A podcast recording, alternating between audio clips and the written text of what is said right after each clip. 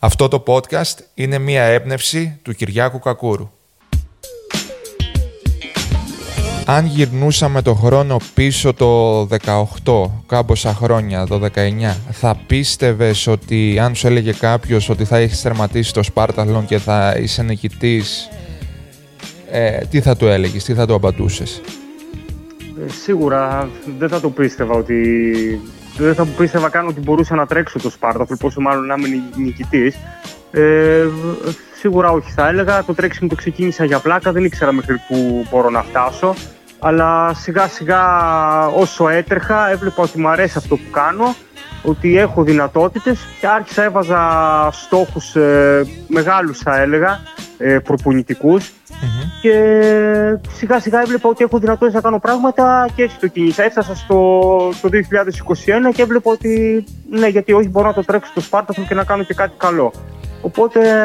Η ενασχόλησή σου με το τρέξιμο ξεκίνησε ποια χρονολογία; Ε, ξεκίνησε το 2017 και το 2018 συνέχισα με προπονητή. Το 2017 ξεκίνησα μόνος μου ε, έτρεχα, δεν έτρεχα με προπονητή, έτρεξα έναν αγώνα, γνωρίστηκα με τον Δημήτρη τον Κασίμη και έτσι ξεκίνησε μετά ε, να κυνηγάμε στόχους και να κοιτάζουμε παραπέρα.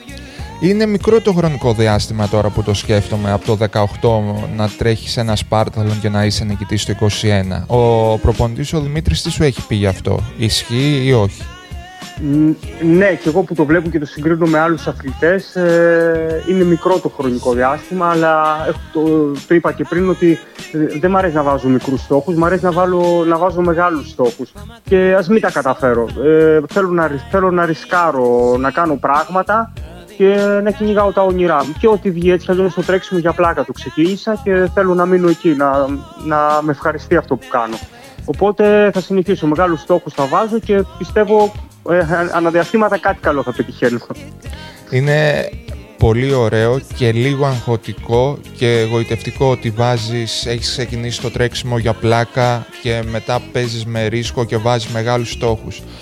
Πέρσι στην εκκίνηση, ποιες ήταν οι πρώτες σου σκέψεις στο Σπάρταθλον που είχες όταν ξεκίνησε ο αγώνας; Η πρώτη μου σκέψη ήταν να ξεκινήσει ο αγώνας, να ξεκινήσει ο αγώνας. Μόνο αυτό σκεφτόμουν, να ξεκινήσει γιατί ε, ξέρω ότι όταν αρχίσει ο αγώνας μου φεύγουν όλα τα άγχη. Ό,τι είναι να κάνω θα το κάνω, είμαι συγκεντρωμένος εκεί, θα τα δώσω όλα, θα δώσω το 100%. Η προπόνηση πάντα είναι, είναι ποιοτική, είναι σκληρή η προπόνηση που έχω κάνει, γιατί δεν μπορώ να δουλέψω αλλιώς. Αν δεν έχω κάνει προπόνηση σκληρή, δεν μπορώ να σταθώ μέσα στον αγώνα, δεν είμαι καλά ψυχολογικά. Οπότε ε, είμαι αυτό, να ξεκινήσει ο αγώνας. Δεν, δεν με νοιάζει τίποτα άλλο. Από τη στιγμή που ξεκίνησε, ε, μου έφυγε όλο το άγχος. Πήγα, ήμουν συγκεντρωμένος και ξεκίνησα για, έφυγα από την Αθήνα για να πάω στη Σπάρτη. τίποτα άλλο. Ένα δύσκολο κομμάτι λένε ότι είναι το πρώτο κομμάτι της διαδρομής. Από Αθήνα Κόρινθο. Εκεί πέρα, αν θυμάμαι, είναι το μεγαλύτερο ποσοστό στις εγκαταλείψεις. Όποιος εγκαταλείπει εκεί ε, συγγνώμη, ενώ εκεί πέρα γίνονται οι περισσότερες εγκαταλείψεις. Εσύ στο πρώτο κομμάτι πώς πήγες μέχρι την Κόρινθο; Ε, εγώ το είχα, ε, βασικά είναι, πρέπει να έχεις χωρισμένο λίγο τα, τον αγώνα, επειδή είναι μεγάλος αγώνας, να τον έχεις χωρισμένο κομμάτια μέσα στο μυαλό σου. Εγώ τον είχα, είχα φτιάξει στο μυαλό μου ότι OK, okay, πάμε να τρέξουμε 80 χιλιόμετρα, να φύγουμε λίγο από το. και να, να ξεφύγουμε από την πόλη, να το πω έτσι. Έτσι το είχαμε στο μυαλό μου. Οπότε τα πρώτα 80 χιλιόμετρα που είναι όλο κίνηση, βαβούρα, τα, τα περνάς στη βιομηχανική ζώνη, την Ελευσίνα. Ε, το βλέπα λίγο άντε να περάσει η ώρα να φύγουν. Αυτό. Δεν, δεν μου δημιούργησε κανένα πρόβλημα. Ήμουν πάρα πολύ καλά μέχρι το 80, μέχρι την Κόρινθο. Και μετά από εκεί και πέρα λέω πάμε να απολαύσουμε τον αγώνα να, να δούμε και λίγο παραπέρα. Και μετά φτάνουμε σιγά σιγά στο δυσκολότερο κομμάτι του αγώνα για το 99% των Σπαρταθλητών που τουλάχιστον έχω πάρει συνέντευξη και είναι κάμπος. Είναι το βουνό, είναι δεν στο, στο τούνελ που γίνεται η μεγάλη ανάβαση. Εσένα πώς σου βγήκε κούραση εκεί πολύ; Ε, για μένα ήταν το ευχάριστο κομμάτι εκεί γιατί ήμουν συνηθισμένος. Είχα ε, προπόνηση ήταν με πάρα πολλές πιστομετρικέ. Ήξερα ότι θα μπω στα γνώριμα μονοπάτια, στις ανηφόρες. Θα περπατήσω κιόλας λίγο, θα αλλάξουν οι ε, ομάδες. Εγώ το βλέπα, το είδα λίγο πιο πολύ σαν ξεκούραση την ανάβαση προς το Αρτεμίσιο. Ε, το βλέπω τελείως αντίθετα. Εντάξει, παίζει ρόλο ότι η προπόνηση έχει κάνει ο καθένας. Οπότε για μένα ήταν το αντίθετο. Το ε, περίμενα να φτάσω εκεί και να ξεκουραστώ, να πάρω ανάσταση. Ο Δημόπουλος σε μια συνέντευξη που είχαμε κάνει μου είχε πει ότι περίμενε την επόμενη στάση για να φάει κρέμα, για να πιει κάτι. Εσέν έχεις κάποιο ή αγαπημένο γεύμα μέσα στους αγώνες που περιμένεις για να σου δώσει όθηση boost μέχρι την επόμενη στάση; Ε, όχι, δεν έχω αγαπημένο γεύμα. Κάθε φορά ούτε σκέφτομαι να σου πω την αλήθεια τα γεύματα τόσο πολύ. Έτρωγα πάρα πολλά μακαρόνια στο, κατά τη διάρκεια. Μετά το βράδυ μου φέραν σούπα και κατευθείαν ένιωσα καλύτερα γιατί ήταν πιο ζεστή και είχε και λίγο κρύο και με έφτιαξε, μου ανέβασε τη διάθεση θα έλεγα πιο πολύ. Όχι ότι ενεργειακά με βοήθησε, όσο μου έφτιαξε τη διάθεση το βράδυ προς το Αρτεμίσιο που ανέβαινα. Και συνέχισα με σούπες, ε, από τη θυμάμαι μέχρι το τέλος μετά. Να ξέρεις παρακο... Ναι. ναι.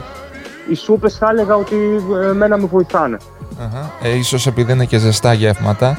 Ναι, είναι ζεστά γεύματα. Πιο πολύ έχει να κάνει με τη διάθεση και όχι με την ενέργεια, θα έλεγα. Κάποιον άλλον μπορεί να τον χαλάει. Έχω ακούσει πολλούς αθλητές που λέει ε, Μου χαλάει το στομάχι, το χιλιάρι σούπα, δεν μπορώ. Ε, είναι ο καθένας λίγο να βρει τι του ταιριάζει. Μετά τρώω και πολλά τζελάκια ενεργειακά και σοκολάτες ενεργειακές. Εντάξει που κάποια στιγμή τα βαριέσαι, πόσα θα φας τέτοια. Αυτό που δεν βαρεθήκαμε σίγουρα να ξέρεις είναι όταν βλέπαμε στο GPS ε, να πηγαίνεις ορμόμενος καλύτερα, καλύτερα, καλύτερα. Δηλαδή αν, να τρως τα χιλιόμετρα, η ενέργειά σου να μην ναι. σβήνει. Ή, ήταν κάτι που μας είχε εντυπωσιάσει όλοι εδώ στη Σπάρτη, επειδή κοιτάμε το GPS που βρίσκεστε ναι.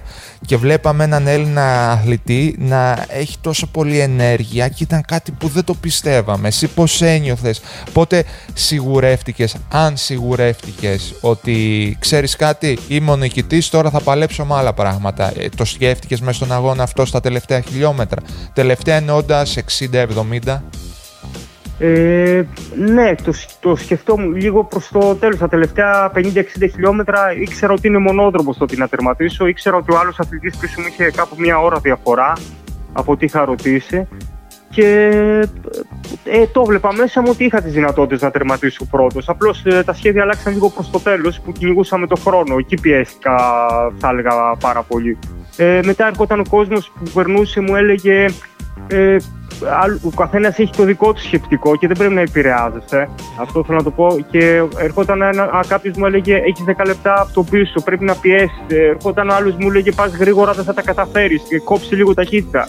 Ε, ο καθένας έχει το δικό του σκεπτικό. Πρέπει να είσαι focus και να ξέρεις να ξέρεις τι, μπορεί να κάνουν, τι μπορούν να κάνουν τα δικά σου τα πόδια και το δικό σου το μυαλό. Δηλαδή να είσαι εκεί στον αγώνα. Ο καθένας θα πει το δικό του και είναι φυσιολογικό. Και εγώ όταν βλέπω έναν αγώνα ποδοσφαίρου, ε, λέω να κάνουν πόσες αλλαγές. Αλλά στην ουσία δεν είναι έτσι τα πράγματα. Γι' αυτό πρέπει να είσαι εκεί. 2022, εκκίνηση σε λιγότερο από εβδομάδα. Ε, πώς είσαι, Ποιος είναι ο ε, στόχος που έχεις βάλει με τον προπονητή σου; Ε, κοίταξε, αγώνες έχω κάνει πάρα πολλούς ε, φέτος. Άλλοι έχουν πάει καλά, άλλοι δεν έχουν πάει όπως περιμέναμε. Έτσι είναι τα ούλτρα. Ε, ο στόχος, πρώτος στόχος που έχω βάλει εγώ.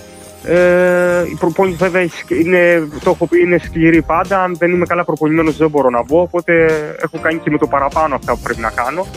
Ε, και σε πρώτη φάση ο στόχος μου είναι να βγω πρώτος. Θέλω να βγω πρώτος πάλι να το επαναλάβω. Ποιος αθλητής δεν θα το ήθελε. Ε, και μετά αναλόγως πώς θα εξελίσσει το αγώνα και πώς θα είναι τα πόδια μου, πώς θα είναι ψυχολογικά όλοι οι παράγοντες αυτοί που ε, για να τρέξει ένα, αγώνα ούλτρα ε, θα κυνηγήσω και το χρόνο. Αν έρθει τώρα ε, κάτι καλό να σπάσει κάποιο ρεκόρ και τέτοια που το ρεκόρ του μεγάλου Γιάννη του Κούρου είναι απλησίαστο το 2025 αλλά η ιστορία δεν είναι τίποτα δεν είναι απλησίαστο, τίποτα δεν ήρθε για να μείνει μόνιμα Οπότε, αναλόγως πώς θα είμαι, θα κυνηγήσω και, και χρόνο. Αν δεν είμαι καλά, μπορεί να κάνω και παραπάνω από 22 ώρες. Δεν το, δεν το ξέρω. Η σύγκριση. Βλέποντας και κάνοντας. Αχα. Ξέρεις, πριν κάνω οποιοδήποτε podcast, γκουγκλάρω αυτόν που θα κάνω το podcast.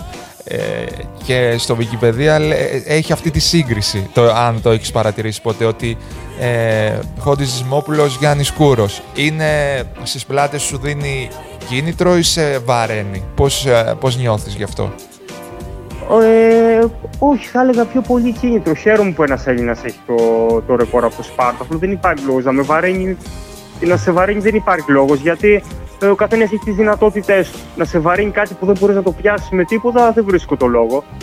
ε, και, και να σε βαρύνει πάλι κάτι το οποίο μπορείς να το πιάσεις πάλι δεν βλέπω το λόγο. Εσύ θα κάνεις τον αγώνα σου, θα τρέξεις αυτό που είναι να τρέξεις, βάσει της προπόνησής σου, αυτά που έχεις μιλήσει με τον προπονητή σου και αν είναι να έρθει κάτι κάποια στιγμή, ε, θα έρθεις.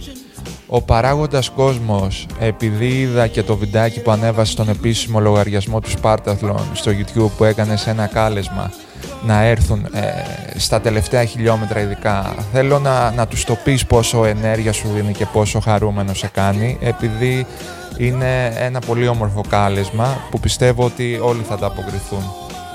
Ναι, εγώ θα το πάρω λίγο ανάποδα. Ε, ε, από τους αγώνες που κάνω στο εξωτερικό βλέπω πόσο πολύ το χαίρεται ο κόσμος ε, που είναι με τις οικογένειές του, που περνάνε οι αθλητές, όχι μόνο για τους πρώτους αθλητές και πίσω που κάνουν, κάνουν κάτι μεγάλο. Ε, έτσι και εδώ στην Ελλάδα δεν το βλέπεις αυτό εύκολα. Το Spartaful το έχει αυτό το, το κομμάτι, δηλαδή θα βλέπεις τα χωριά, θα είναι ο κόσμος έξω, θα το χαίρεται. Ε, δύσκολα το βρεις στην Ελλάδα, δεν έχουμε αυτή την κουλτούρα που έχουν έξω. Ε, οπότε, ναι, ε, ο κόσμος ε, το, το, καλύτερο που θα είχε εγώ, αν μπορούσα να βγω με το παιδί μου, δηλαδή μετά αν θα σταματήσω το τρέξιμο, σίγουρα κάποια στιγμή θα πάρω τα παιδιά και θα πω πάμε να χειροκροτήσουμε το Σπάρταθλο. Είναι φοβερή γιορτή και όσοι βγαίνουν έξω το καταλαβαίνουν και χειροκροτούν τους αθλητές. Εμείς παίρνουμε σίγουρα μεγάλη. Ε, μας δίνει μεγάλη όθηση αυτό το πράγμα. Το να είναι έξω ο κόσμος, να, να χειροκροτεί, να σου λέει πάμε, μπορείς να τα καταφέρεις, ε, να σου φέρνουν φαγητά ε, είναι, είναι ό,τι καλύτερο. Και γι' αυτό είπα να βγει ο κόσμος έξω έτσι όπως κάνει κάθε χρονιά από ό,τι έχω καταλάβει. Εγώ το 21 έζησα και μου άρεσε πάρα πολύ. Η ατμόσφαιρα ήταν τρομερή. Και τους ευχαριστώ όλους έναν έναν. Τι να πω. Ήταν φοβερά. Θέλω να σε ευχαριστήσω προσωπικά για το χρόνο σου. Ε, αυτό το διάστημα που είναι κοντά στην εκκίνηση. Θέλω να σου ευχηθώ μέσα από την καρδιά μου καλή επιτυχία να μακάρι να έρθουν τα πράγματα όπως ε, τα έχεις στο μυαλό σου αλλά το σπουδαιότερο για μένα είναι ότι έχεις κάνει όλη αυτή την προετοιμασία και θα βρίσκεσαι στην εκκίνηση εσύ και όλοι οι συναθλητές σου. Καλή επιτυχία, τα λέμε στο άγαλμα, θα σε περιμένω και, και μακάρι να τα καταφέρεις. Ευχαριστώ πολύ Γιώργο, μακάρι να πάνε όλα καλά. Καλή επιτυχία σε όλους τους αθλητές με έναν υγιή τερματισμό και μακάρι, μακάρι να, να τα πούμε στο άγαλμα του Λεωνίδα. Τι να πω και να είναι όλα έτσι όπως τα, τα έχουμε πει τώρα. Επειδή δεν έχουμε γνωρίσει από κοντά, είναι, θα γνωριστούμε εκεί. Λοιπόν. Ωραία, ωραία. Θα χαρώ πολύ, Γιώργο. Και εγώ θα καλά. χαρώ. Σε ευχαριστώ πολύ. Καλή, καλή καλό συνέχεια, υπόλοιπο προετοιμασία. Καλή συνέχεια. Ευχαριστώ, ευχαριστώ, ευχαριστώ, Γιώργο. Να είστε καλά. Καλή συνέχεια και Αυτό το podcast είναι μία έμπνευση του Κυριάκου Κακούρου.